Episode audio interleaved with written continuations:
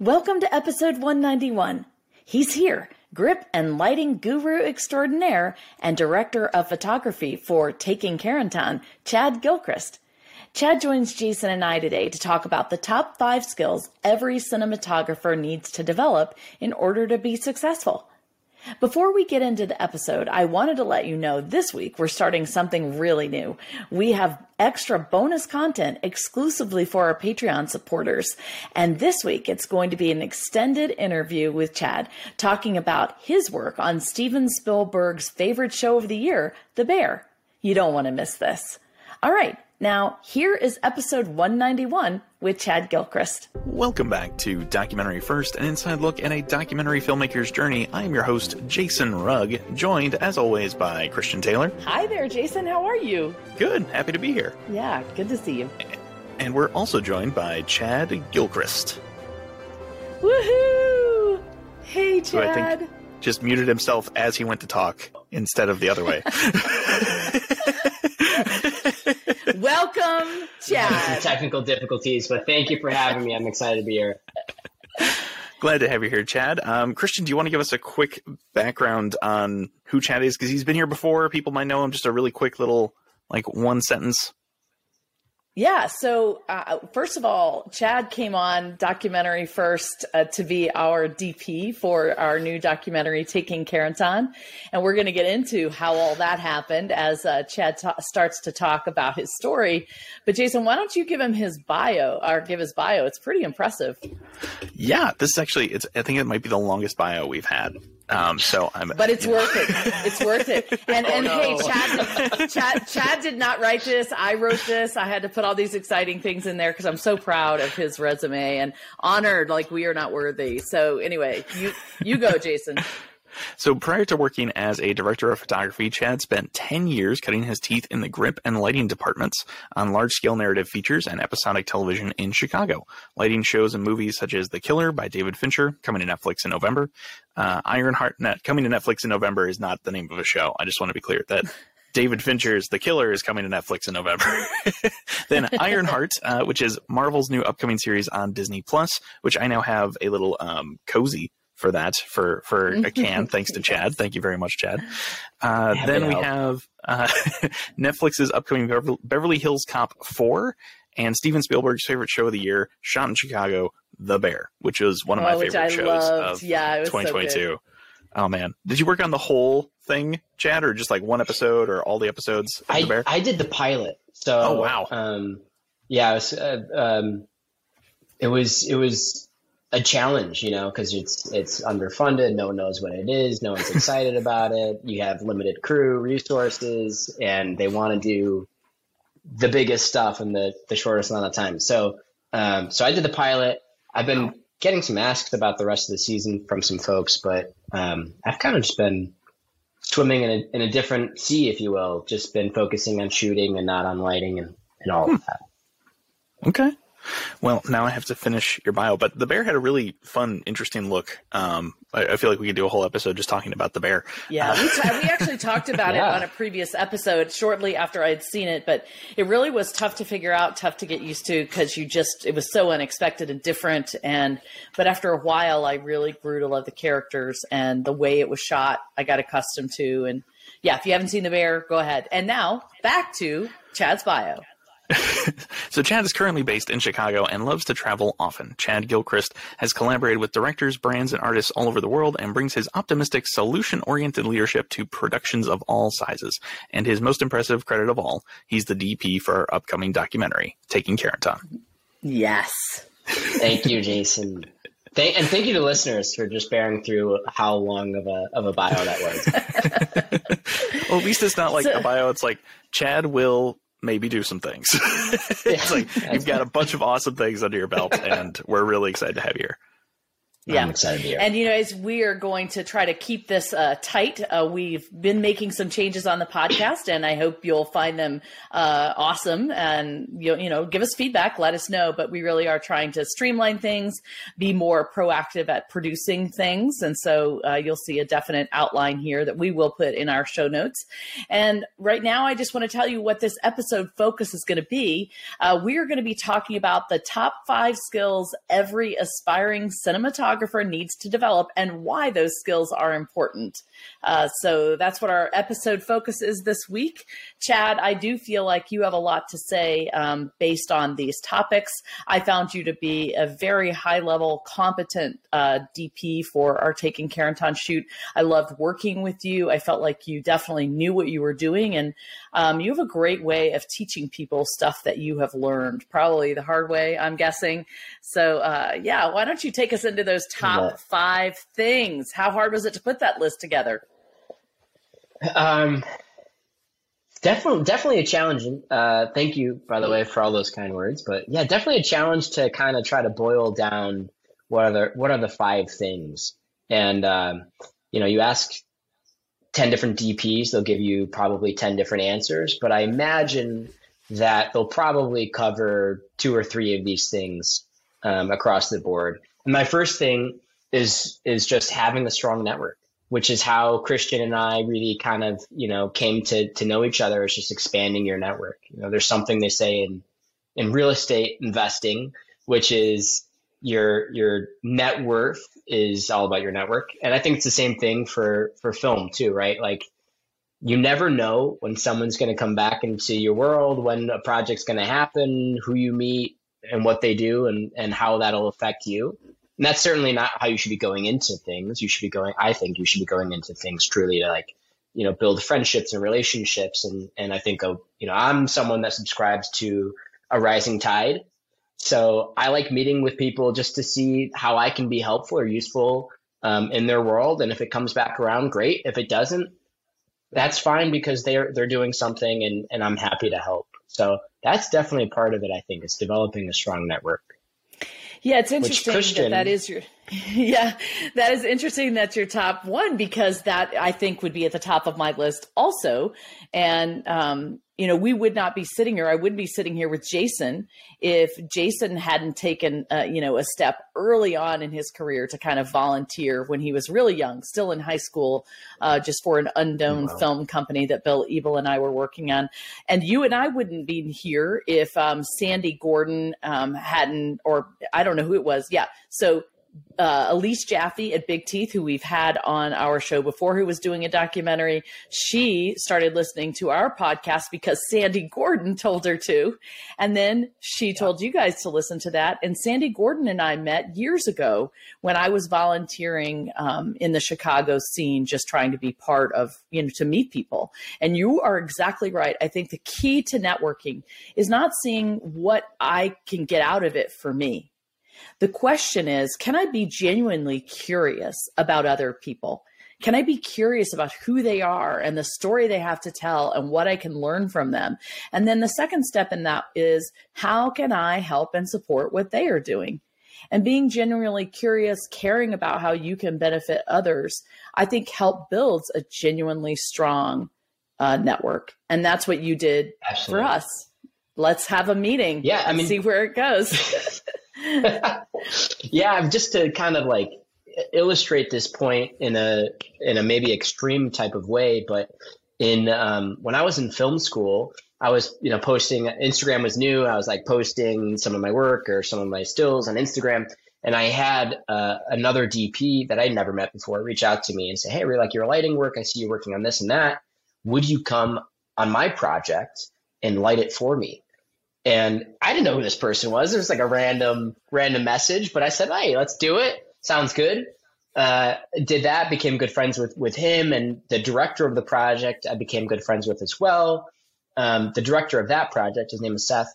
We did a movie in uh, Lake Como, Italy, like maybe six or seven years later, something crazy. Wow. And when we got back, because he doesn't live in Chicago, so he goes, "Hey, you know, when, when we get back right away, I have a project in Chicago. just come hang out with, with me, grab, grab dinner afterwards and the producers. So I said, okay, I'll come along. One of those producers became my wife, you know? So, oh, wow. You know, and then through my wife, I find out about the podcast, which is how I ended up getting in contact with Christian. So it's kind of, you know, it really is this butterfly effect of you really don't know the, like this, where and when the fruits will be of the seeds that you planted years ago. But it's always important to just keep planting seeds. Yep. And That's I just it. want to give some real practical tips, um, practical tips about how to build your network. If you are interested in filmmaking, then you need to go where I always tell my kids, if you're interested in finding a girl, go to the pond where the girls are that you want to meet, the kind you want to meet, right? If you're interested in getting a filmmaking job, look at your own little network and find out, where should I go fishing? What pond should I fish in? For me in Chicago, it was, you know, women in film. It was, uh, acting and film meters, you know, acting and filmmakers meetup group. Uh, it was the Illinois Production Alliance. It was all of these organizations where I could volunteer and rub elbows with other people interested in what I was interested in. Can you give two or three, either one of you, both of you actually, why don't each of you give two places where networking was a good thing for you to do? Yeah, Jason. I'll, I'll jump in here. Oh, sorry. Sorry. Go ahead, Jason. Chad already started. all right. All right. Jump. Well, you know, for me, I, I know you said film festivals and industry events, but, you know, I I will uh, reemphasize that because all the time there's there, there are meetups of film technicians and artists, and um, you really don't know where those things are going to go and who is interested in doing what. Finding people and, and grabbing coffee. I mean, if, if you were already working on a film set, for instance, go talk to the P As, right? Because the P As are your assistants today. They're going to be your bosses tomorrow. Don't be mean to them. Be nice to them. And go and and and understand that, hey, you were at that position once too. Go see what they're interested in and see if you can help them. Or if you can't, see if you can just support them, because you really don't know where, where those things are going to come back around. So I'd say talk to P As, go to your film festivals, go to the go to the meetups, go to, you know, if you're a D P, I bet you that there's a rental house in your network that is hosting some sort of event, whether it's a get to know and understand this camera, or we're going to bring in some sort of brand ambassador, or we're just doing some sort of, you know, uh, beer at a bar somewhere or whatever to meet up with people. Go and do those things because you really don't know who you're going to meet. And those are really great opportunities to to expand your network and take people out from there. How about you, Jason? Great. Great, great. Yeah. I would say um, some of the best, um, you know, like people way above where I should be talking to um, came out of like blindly emailing them and saying, hey, I'm in town. Do you have, you know, twenty minutes to grab coffee and talk? And like, I don't know if I've ever talked about the project. Um, at, I'm not actually sure what's going on with it. It's kind of in development, kind of being pitched, kind of whatever. But there was a project we did with some like A-list people because we reached out to a producer while we were in town in New York. My creative partner and I were like, hey, we really want to meet you. We're, we have twenty minutes. We want to talk about this animation software and how we could use it to help you make stuff. And he said, sure. And we got coffee and we wound up working on a project with like the Mayhem guy and a couple other things where it's just like this wild, you know, thing that we never, you know, I was twenty-two when we were working on that project. And it's just like, that never would have happened if we didn't just blindly email or reach out, you know, in a D M or whatever. Just like, hey, I know you have no idea who I am, but I would absolutely love to meet you specifically. I'm not just trying to like reach out to everybody I know or, you know, that sort of thing. Like that, it's kind of like when people talk about writing a cover letter for like a job is like apply to that specific place. Don't just write a general cover letter of here's how great I am, but here, say why I want to meet you, why I want to hang out with you. If you want to go way above where you are and meet people that way, specifically say why you think that you would be a great fit to have coffee with them or to, to just meet up and have a twenty minute conversation. Because that will lead you to way better conversations because you've actually researched the person instead of just, hey, yeah. You're a producer. I want to meet a producer. Can I, can I have lunch with you? I don't even know what a producer does. But if you go, here's why we should have coffee, because I have something to offer you. And I think that we would be a good partnership. That will always lead you down a better path than pretty much anything else. Beautiful. Absolutely. Beautiful. And, and just, just go ahead. just to add a, a fine tip to that, you know, I think a lot of people that I talk to be like, ah, I'm, you know, I don't want to, but I'm I'm nervous or I'm scared, or, you know, there's there's an assumption there. And just a reminder that the answer is always no if you don't ask. Yep. You know, the worst thing that they can say is no, which is fine. That's the rejection you're already placing on yourself, you know, so go and ask people, just try, you know, can't hurt. And, and, and don't give up. Don't give up. Follow Chad's example. If you haven't heard this story on the podcast before, it took me probably two years to answer his emails, uh, his text messages, his Facebook messages. Uh, but now, you know, uh, he would, he never gave up and always tried different avenues with which to get me. Same with Jeff Kurtenacker. He wouldn't have been the composer for The Girl Who Wore Freedom had he not randomly emailed me and drove four hours to Las Vegas from L A uh, to just... Uh, meet me for dinner. So, all right, that that is number one. All right, now we have to hear number two, Chad. What's your second thing?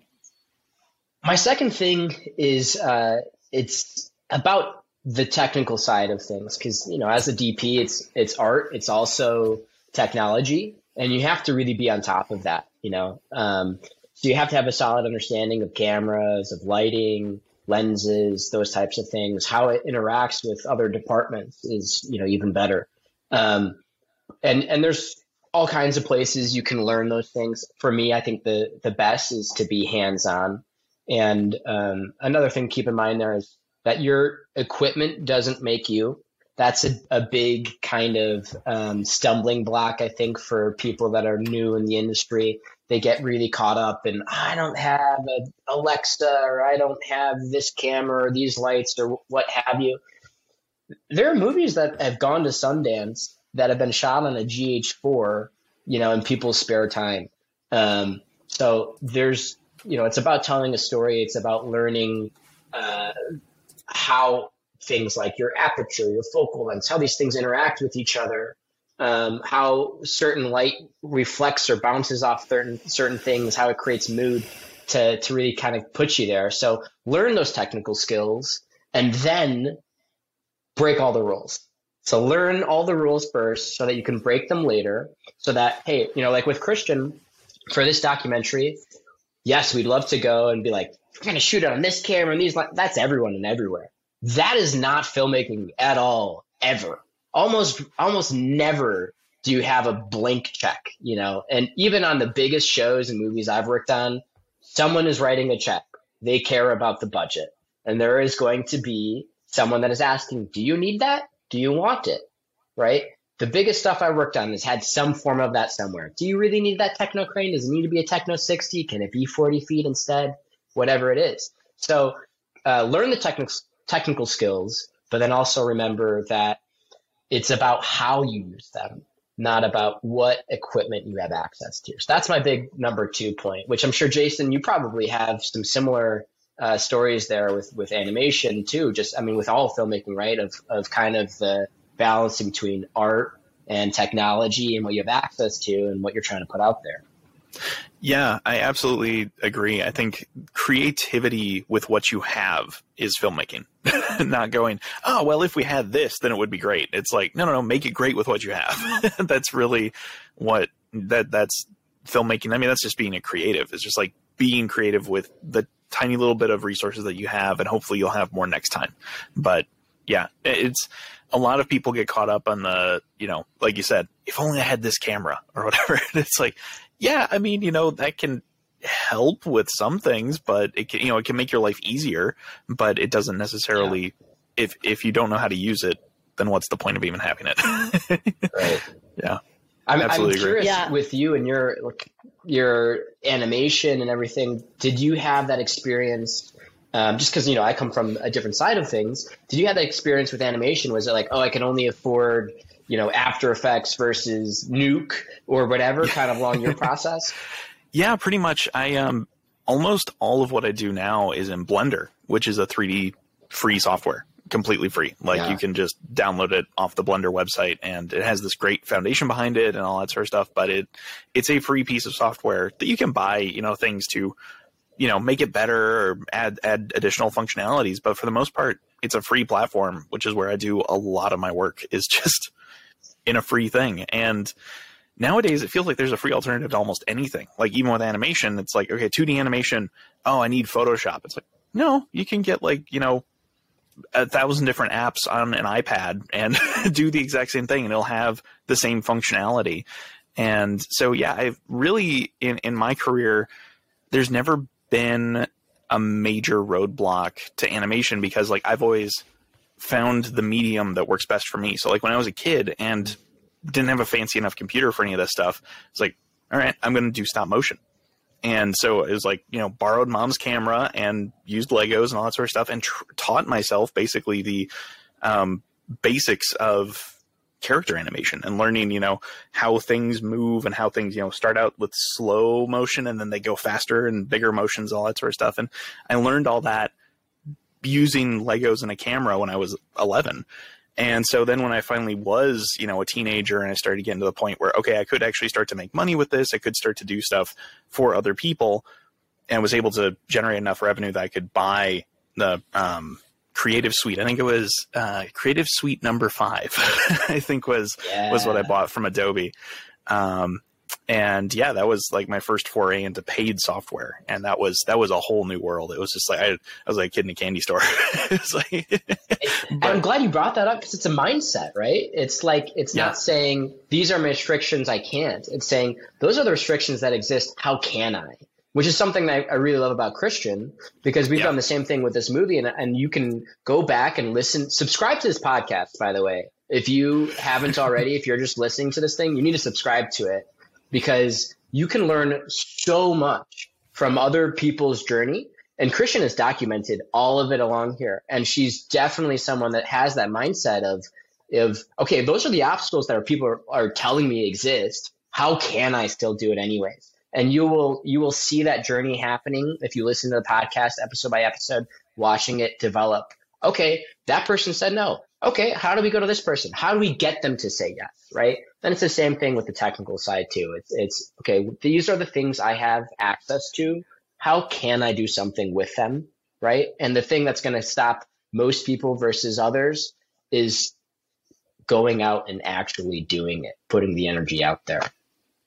Yeah, that's exactly what Ken Burns said. The first uh, masterclass I watched with him, it's just go out and do it uh, and try to figure it out on the fly. One of the best um, examples of that in our world is what happened when we were trying to figure out the translation situation the very first time we filmed in France, and we wanted to do live translation and we didn't have the money to buy all of that stuff that we needed to do live translation. And my team figured out how to do it, I think, for sixty bucks, you know, and, uh, and it worked. And so that was, you know, a beautiful example. I think that's a great, great point, Chad. All right, moving on to number three. What's your third tip? Uh, third tip is, once you've kind of figured out like, hey, I can use whatever things I have access to, I've learned some of those technical skills, go apply them, right? Continuing on with the just do it, build a portfolio. So, um, you know, it's, it's as you build a portfolio, your skills are inherently going to grow. Your network is going to grow. These things we've talked about earlier just get built on top of it. So those are the foundations as you keep building your portfolio, and try different things. You know, if you might like only short films, try a music video.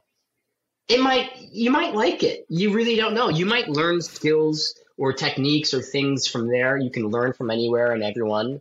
Go and just build, try new things, shoot, shoot, shoot.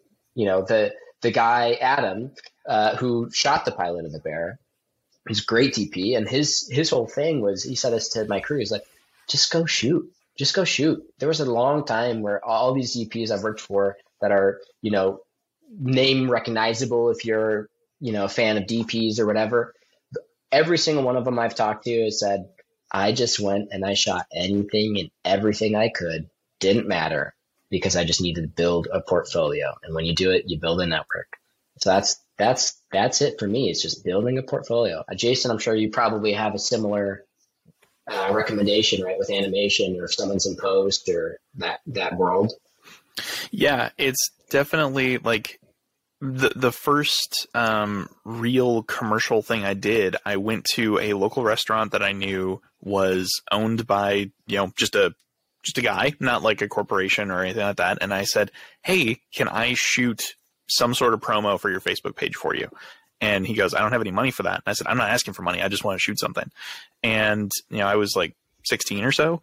And it was one of the first things I did. And he posted it on his Facebook and said, hey, this, you know, kid just made this for me. If you need something, let me know. And it, it led to other stuff. And I wound up working for a thermostat company and a bunch of other things, you know, doing freelance stuff with them, um, you know, helping them do motion graphics, explaining how their new thermostats worked and all that sort of stuff. And so it's really, it's exactly what you're saying is go do the work, go shoot something, go, you know, if, if you want to be an animator, animate. If you want to be a writer, write. If you want to be a shooter, shoot. Like that's, it, it's, it's E R on the end because you have to be doing it. you know, you, you want to be a director, direct. Yeah. Yeah. Yeah. Excellent. Christian, how, I mean, I, what do you do when someone doesn't hire you to do that? uh, well, you just go do it anyway. I mean, I was just about to say that we all pretty much have a camera in our pocket. So even if you don't have, you know, equipment at all, you can still practice your skills. I remember being fascinated with the light in Normandy, and I really have never, you know, shot anything, but I just wanted to capture it and I wanted to learn how to shoot. And so I took out my camera and I asked the D P to kind of show me how to shoot, how to frame things, how to find my light, all of those things with my iPhone. And as you do that, it sort of gives you an eye, particularly after you go back and you look at what you shot and you can think, oh, I should have done this differently, or, oh, that was a very good thing. Uh, and so it really is very, very simple. When you say, just go do it, um, you are able to do that and to start with nothing. Same thing with voiceover. People always think, oh, I have to have a studio and I have to have a, you know, thousand dollar mic. And the fact is you have a microphone in your phone. So take the newspaper, take a magazine, copy down a commercial and read that and listen back. What does it sound like? So it really is true. And no matter what creative industry you are in, um, that is how you can teach and learn yourself with whatever you have handy. All right. That was a great round robin for number three. What's number four? Uh, four, I, it's about communication, essentially, right? Um, there's a lot of time, effort put into learning the technical skills. And this is something I've seen a lot of in my ten years of doing, you know, union features and, and whatnot, T V shows is um, you can learn technical skills. And those are really great things to know. And as you are growing, those things will be um, a skill set for you, because the more that you know, the more that you can bend the rules and make things fit for whatever project you're in and really elevate it. However, once you start to get kind of beyond that, it's no longer really you setting up the lights and doing all of the things yourself, setting up your camera. You're going to have a whole team of people. So at some point, it matters how you manage people. It matters how you communicate. And um, you spend, there's all these people that spend ten, fifteen years, whatever it is, learning the technical element of their skill, their skill, the equipment, the cameras, the lighting, the yada, yada. But they don't spend as much time as they did in learning their new tool, which is people, right? People end up doing the work. And you have to be able to communicate. You have to be able to empathize, to understand, to motivate, to do all those things. So for me, it's about communication. It's a, le- a lot about learning how to work with others. That's excellent. I love that. Uh, simply because we always work with others, right? It, uh, life is a collaborative sport. And in this industry that we've chose to be in, yes, you could be a one-man band like Bert in Mary Poppins. However, Bert needed Mary, right? Uh, his life was not complete. And so we can all, um, you know, work alone, I'm sure. However, life is much more rich when we're sharing the journey together. And so that does mean we learn need to learn how to have good communication to accomplish an objective. Great point, uh, Chad. So, all right, number five, take us home. Number five, it's about being flexible and adaptable. Um, film is never the thing that you pictured it being, almost ever. I'm sure, I'm, I'd love to hear this perspective from you, Jason, as well, doing animation, being able to control your world a little bit more. But, um, you know, certainly on, on my side of things, you're on set. Um, that river dried up. You're going to have to go shoot in another river or whatever, whatever the situation is. That that light broke. That camera doesn't work. We don't have that kind of money. Everything is some sort of give and take. It's a zero sum game.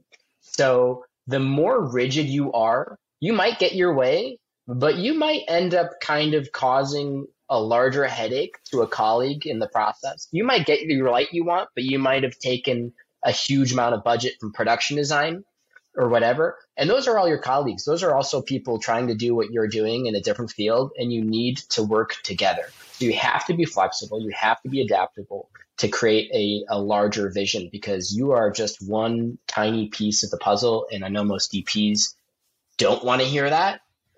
I know I never want to hear it, but it's true. It's true. So that's for me, being flexible and adaptable. Jason, I'd love to hear what it's like with uh, with animation, what, what you know, how that plays in.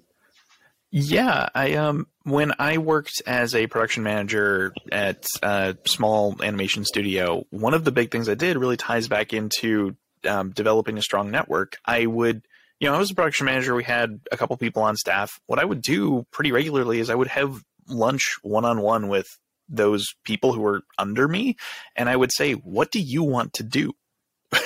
Because I would learn, you know, hey, this person really likes motion graphics. This person really likes doing, um, you know, character, you know, like really fine character work. And so like when we have, you know, a scene that really requires more emotive stuff, it's like, I'm going to give that stuff to her, or I'm going to give, you know, okay, you, you really like animated text. We're going to hand that to you.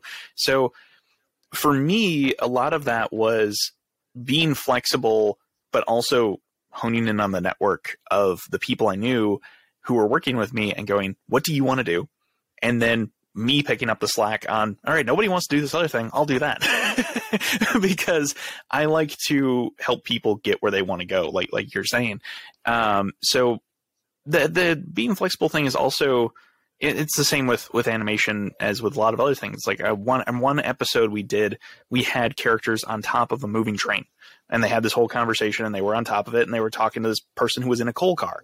And we had to figure out, how do we keep how do we animate this quickly that it looks good, and we're not going to spend, you know, weeks making, you know, all these trees going by and making sure that it's looping properly and all that sort of stuff. And so we put the entire team on R and D for like a, a few days of just like research and develop how you would do this. And then we'll figure, figure out the best one. So, and then we went with one that was kind of like a spinning donut in two and a half D space of props behind a train. And it was a whole complicated thing, but it worked. And so it's, it's being willing to look forward and see, where will this problem be? Okay, we have to figure this out. Everyone, what's your idea? How would you, how would you do this? How would you do that? And, you know, then being willing to go, well, my idea wasn't the best, but we could take pieces of mine and put it into that one, or, you know, that sort of thing. It's, it's really being collaborative, just like you're talking about, being collaborative, being willing to see other people's strengths and weaknesses and going, let's lean into the strengths and, and figure out a way forward through that. Because animation is very collaborative. You can do it all your own, but it probably won't be as good as, as it would be if you all work together. So yeah, that's a kind of a rambling That's answer, awesome. But, yeah. That's great. Well, I do think that you are right. Again, Chad, being flexible is an incredible skill. I think that every cinematographer needs to have, but not just cinematographers. We all have to have it if we're going to work in production. Uh, I, I hate to always be co- quoting Ken Burns, but you know, in that same masterclass, he basically said, uh, as a filmmaker, you are there to solve a million problems. Nothing. Nothing ever goes like you expect it to go in any production ever in the history of the world. And so you have to be willing to solve the problems in order to complete your project. And that means a lot of flexible thinking and out of the box thinking and collaborative thinking, Jason, just like you said. So uh, those are awesome. Chad, thank you so much for bringing uh, your wealth of of experience here, letting us know about these top five things that every cinematographer needs to bring to the job. So thank you for that. Thank you. Thanks for having me. Yeah, I'd, any I'd last to hear, ideas? Um, any I last would, ideas? I'd love or... to hear any, any um, any immediate resources that someone listening to this could go to and quickly uh, pick up to, to be better? I know I, I have a list on my end. Feel free to, to jump in and add some, but um, yeah, you one, go first. Subscribe to the podcast. That's an easy one. Happy to help. Um, also, Roger Deakins has a, has a forum. You can go online and you can learn from the GOAT. Like, he will reply to your questions. He's replied to other people's questions. Go and learn. The A S C, the American Cinematographer, they have a manual. They have a um, a magazine that you could go to. And then in terms of some of these things we've been talking about with flexibility and um, managing humans and all that, that type of thing, there's a book from, I think it's like the thirties called How to Win Friends and Influence People. It's a Dale Carnegie book. Is that from the thirties?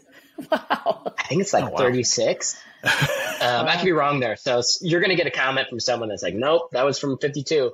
But uh, How to Win Friends and Influence People, any of those manager manager books, um, managerial books, um, those are really great resources to start at to, to learn how to be um, better, a better manager. So that's, that's, those are mine. If you guys have any, I don't know. Jason?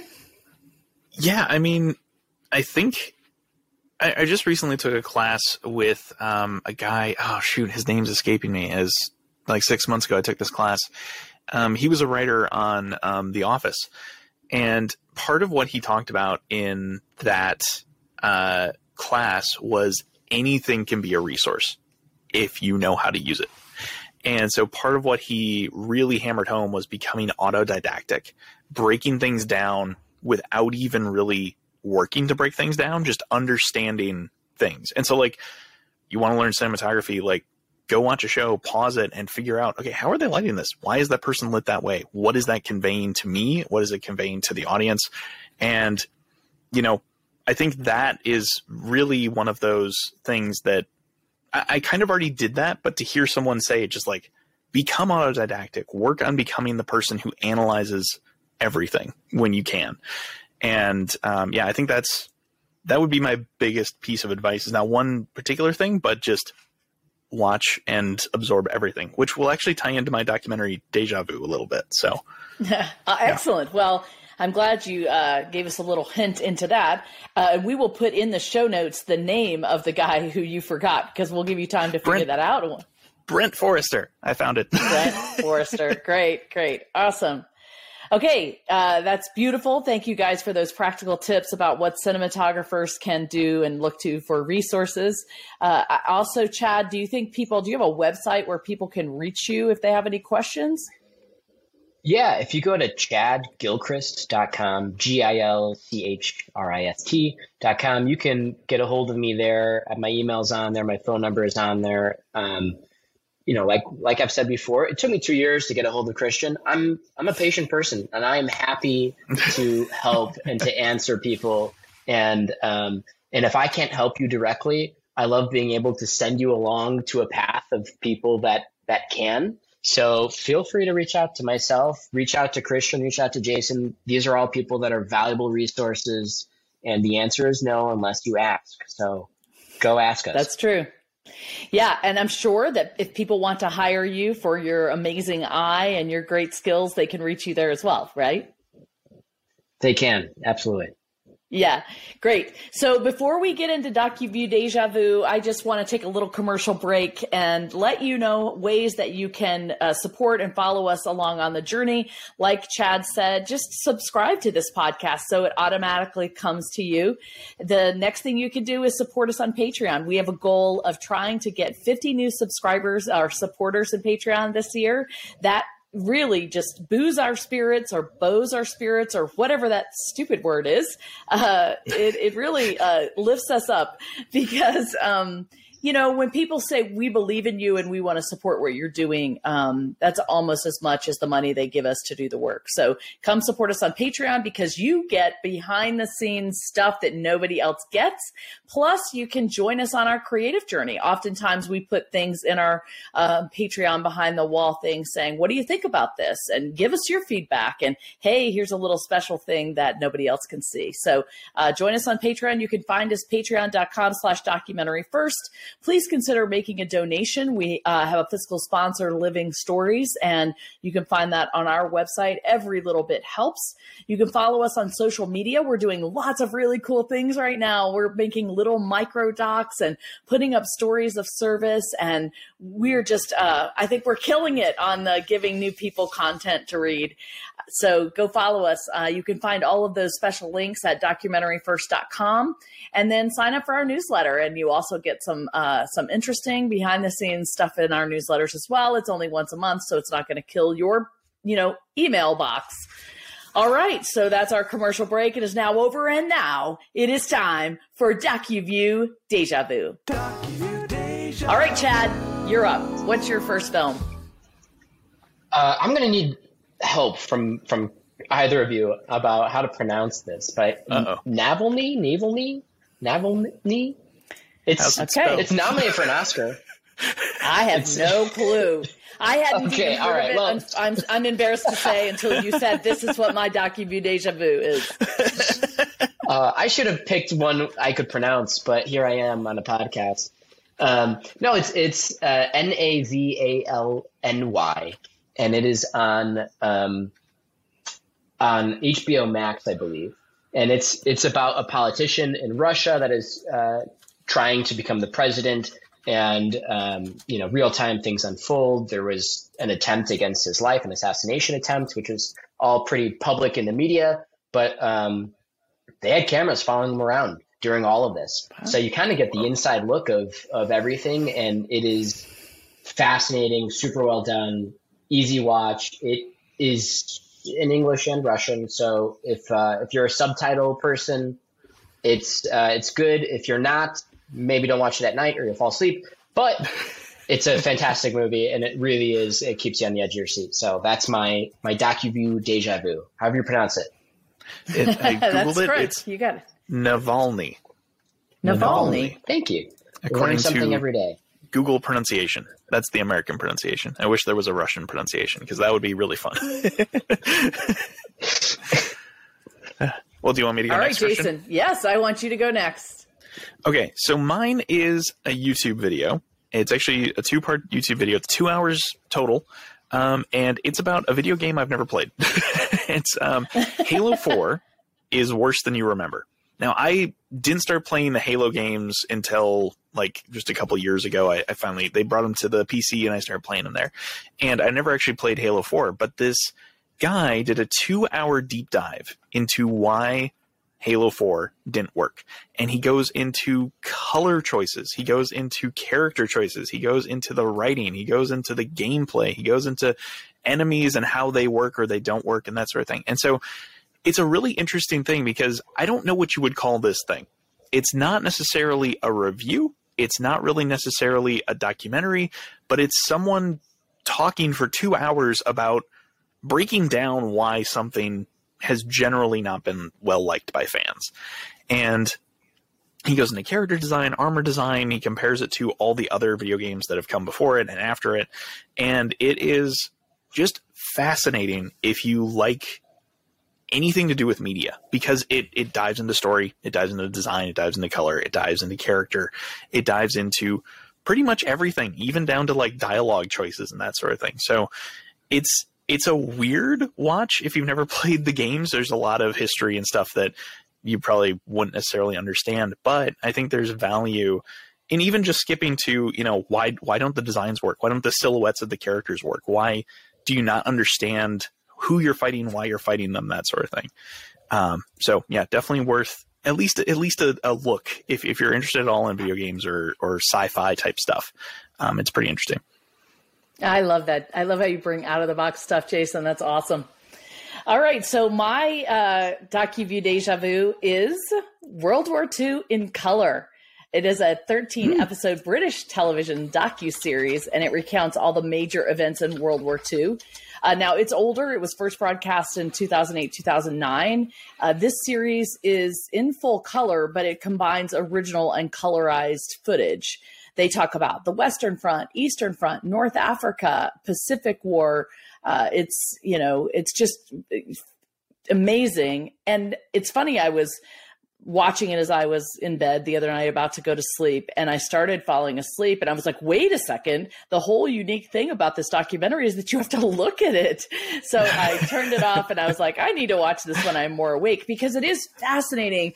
Uh, you know, you've seen these black and white images for such a long time about World War Two, and I always have imagined like what it would be like in color, but it really adds a whole new level when you're watching stuff you've already seen, but in color. So um, it, it's definitely heavy on the history. Um, if you don't like history or you're not into uh, World War Two, this may not be the one for you, but uh, I thought it was fascinating. Which, if that's the case, I'm not sure how you're listening to this podcast. True. That's a lot Good of what point. We talk about. I mean, we also talk about the filmmaking, but that is... yeah. Just got good, find. good point. That's a good point. Um, before we go, Jason, I just want to tell one exciting thing. So look at this. The Girl Who Wore Freedom on D V D? Indeed. Yes. Where can I buy this? You can buy this at the girl who wore freedom dot com, or you can go to Documentary First. There's a link there too. This is our first like official manufactured D V D. It's in a clear box. It's got lots of really cool designs. We redesigned our poster uh, for the front of the D V D. And thanks to Mindy Cook, she did all this design and layout. She's phenomenal. If you need a graphic artist or a D P, she herself is uh, is an excellent person to hire. And uh, it even is shrink wrapped, and it has like a U P C code. Like, we're all legit now. And if you know anybody that doesn't have uh, you know, streaming and they still are using D V D, this is uh, the D V D to get. I highly recommend it. Um, yeah, oh. So there's that. And also, Chad, I was going to ask you, do you think that you would be willing to do a little extra episode for our Patreon subscribers? We'll like stick around. Yeah, of course. You could tell us, I know what you could tell us. You could tell us a really cool story from one of your big jobs, you know, like big, like Netflix or Disney jobs, um, a story that happened, somebody that you met, something unexpected. Uh, and we will share that with our Patreon supporters. Yeah, of course. Happy to. Awesome. All right, Jason, take us home. All right, so just a quick wrap up on the five top things we talked about with Chad today were develop a strong network, hone your technical skills, build a strong portfolio, learn how to communicate effectively, and be flexible and adaptable. And with that, we're closing out the episode. Thank you for listening to Documentary First, an inside look at a uh, documentary filmmaker's journey, where we believe everyone has a story to tell, and you could be the one to tell it. Were you doing that from memory, Jason? I was, and I think um, also my computer seemed to have freeze up for a second there, so I was kind of waiting because you guys both froze the exact same time. I was like, wait. That sounds like somebody that has to edit this episode. Yeah, it might be edited later. Done. Wow. All right, well, bye everybody. The Documentary First podcast is a production of Documentary First Productions. Help us create more educational and inspiring filmmaking content and share more stories of service by supporting us on Patreon. Go to patreon.com forward slash documentary first. Also, be sure to leave a review wherever you get your podcasts so more people can discover our awesome entertainment industry content, as well as our moving historical stories, and possibly learn some new things along the way. Bye, everybody.